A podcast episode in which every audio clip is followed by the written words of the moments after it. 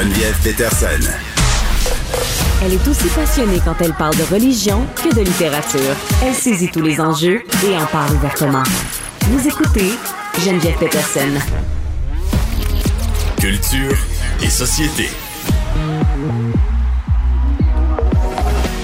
Anaïs Gertin-Lacroix qui est de retour. Salut!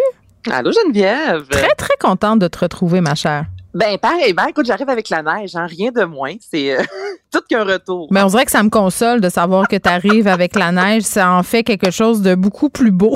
c'est ce que Ah, je me dis. j'aime ça, merci Phil. Non, mais nos petits moments, euh, parce que tu sais, on se rappelle que quand t'es partie en vacances, euh, Britney Spears a annoncé sa grossesse. là. Donc, Je tu sais, c'est ça. Sais-tu comment je me disais? J'étais là, est-ce qu'elle de sort de sortir ses vacances? Ben, c'est ça. Je, je me posais la question. là. J'osais pas trop t'écrire. Je me disais, tu sais, elle a le droit quand même de prendre un petit temps d'arrêt. Mais sache Non, que j'ai beaucoup pensé à toi. tenues euh, de Britney Spears, j'ai analysé ses publications là, quand j'ai vu qu'elle était Tu enceinte, vu? se roule que sur la j'ai- plage avec son, avec son petit bébé, euh, son mini Ben, fœtus? J'ai ça. tout vu ça, t'inquiète. J'analyse Britney à tous les jours de ma vie, donc même en vacances. Euh, Est-ce que tu t'es pas- roulé pas de sur la plage euh, comme elle? Non, non, vraiment pas. Euh, non, une belle semaine. Je te dirais plus dans, dans la, tu un terrain qui dégèle, là, Ah avec oui, un peu de caca le pergélisol. C'est ça. C'est là. Un peu moins glamour. Effectivement. Bon, euh, parlons euh, de cette émission Bonsoir, bonsoir, qui est de retour sur les ondes de Radio-Canada animée par Jean-Philippe Vautier. C'est chaque été. Et là, on a eu droit hier à un moment, euh, bon, comment dire, en- embarrassant, un malaise.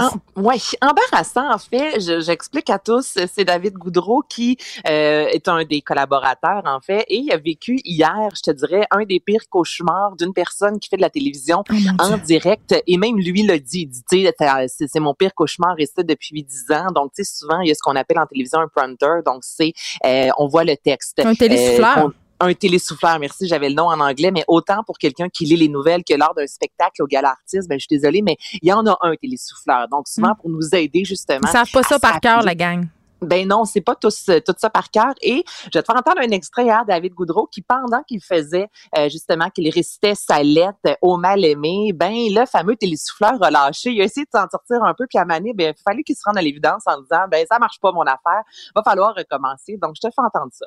Et puis, tous ceux qui se sentent trop communs, les yeux breux, cinq, cinq pieds sept, les yeux bruns, et qui doivent reprendre leur texte car il a complètement disparu du prompteur. Je sais, je l'ai vu, David, et j'ai trouvé que c'était d'une tragédie. Incroyable. Parce que d'habitude, David, t'as ta Allons lettre dans tes mains. Exact. Viens avec fois, nous. Ils m'ont, ils m'ont- Oh, ils m'ont mon dit, Dieu! Il va payer pour. Il a Non, pas voulu mais- prendre sa lettre, l'écœurant.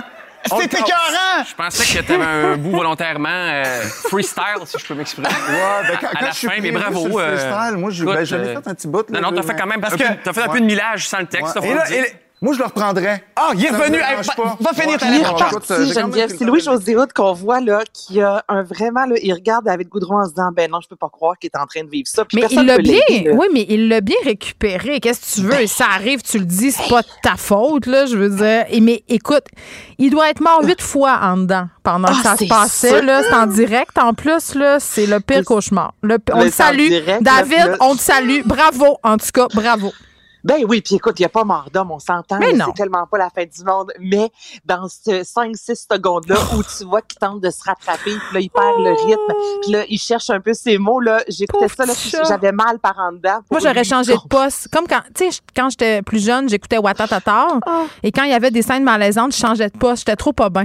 J'aurais Ah, fait ça hier. J'aurais changé de poste pour lui, tu sais, dans le sens, je me serais dit, je veux pas te faire, change de poste, je, je veux pas assister à ça, je suis pas bien. Je suis pas bien. Moi, quand les gens sont mal à l'aise à la télé, je suis pas bien. Qu'est-ce que tu veux? Je me Ah, sens physiquement mal pour eux autres. Je suis comme, si tu veux. C'est de même. Eh non, mais je te comprends. Fait qu'un beau petit moment qu'il a fait euh, jaser aujourd'hui sur le web. C'est ça, c'est tellement pas à la fin du monde, puis c'est bien repris. Mais tu sais, ah, la, la, quand on dit la magie du direct, là, Ah. ça, ça donne des beaux moments comme ça. Alors, euh, tu me parles euh, de, De Tin- romantisme. de Tinder et de romantisme. Est-ce Ben, que c'est deux choses qui peuvent Oui, aller ben ensemble? oui.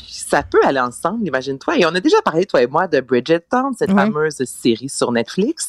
Ben là, Geneviève, en raison de cette série-là, le romantisme est de retour plus que jamais sur Tinder et on dit qu'il y a quelques mots, entre autres, Mm. qui ont augmenté là, à 80 en termes d'utilisation de mots, donc prétendant, OK? Là, les hommes plus que jamais utilisent le mot, exemple, prétendant. Les filles utilisent, utilisent le mot euh, duchesse et même Mais pourquoi, a euh, pour ceux qui qui n'ont pas vu la, la série, Oui, vas-y, Anaïs. raison. Non, mais, mais c'est parce que c'est une série euh, d'époque revisitée. là. C'est quand même assez Oui. moderne dans le traitement, mais c'est comme si on, on était dans le Jane Austen euh, version. Ça se passe dans la 2.0. haute société Oui. londonienne avec, c'est ça, là, les grosses robes et les balles. Fait que tout le là, vocabulaire qui va avec le ça. là. vocabulaire, les lettres écrites, euh, manuscrites, on est là-dedans, mais avec euh, de la musique de Taylor Swift au piano, exemple. Puis c'est ça, là, on est vraiment, c'est très actuel.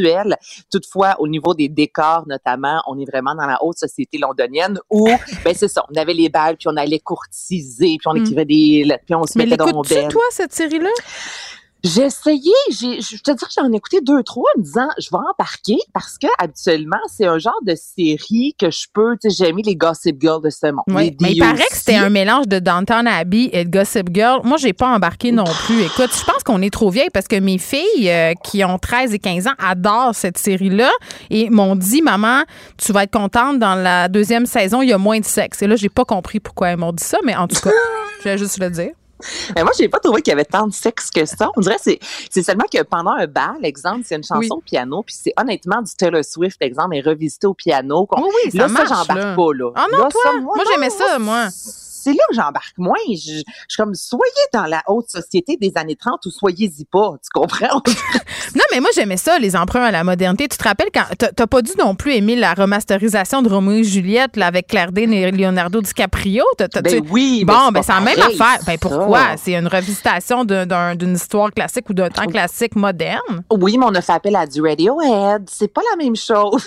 non, c'est avec une petite rachitude, tandis que là, c'est pas mauvais en soi, le Bridgerton. Là. Je, je sais que si ça joue, je, je peux l'écouter, mais j'aime le fait que cette série-là ramène le romantisme. Et là, on retrouve plus que jamais des phrases sur Tinder, Geneviève, comme « je brûle pour toi Euh, les, les gens ont envie de s'écrire des lettres à la main, chose que non qu'on qu'on fait plus. Et il y a vraiment une hausse du retour dans les descriptions de tous ces termes-là Mm. empruntés à Bridgerton. Mais pourquoi pas? Parce que ça, le romantisme, ça fait dur en titi. Donc, si une série comme ça peut donner envie aux jeunes de ce jour d'être un peu moins... Ben, en même temps, c'est, ça, on dirait qu'il y a quelque chose d'être romantique sur Tinder. Oui, mais il y a quelque chose en mais- dire une phrase puis euh, agir en conséquence. On me Ben oui. chuchote à l'oreille qu'il va y avoir un bal euh, Bridgertown à Montréal le mois prochain.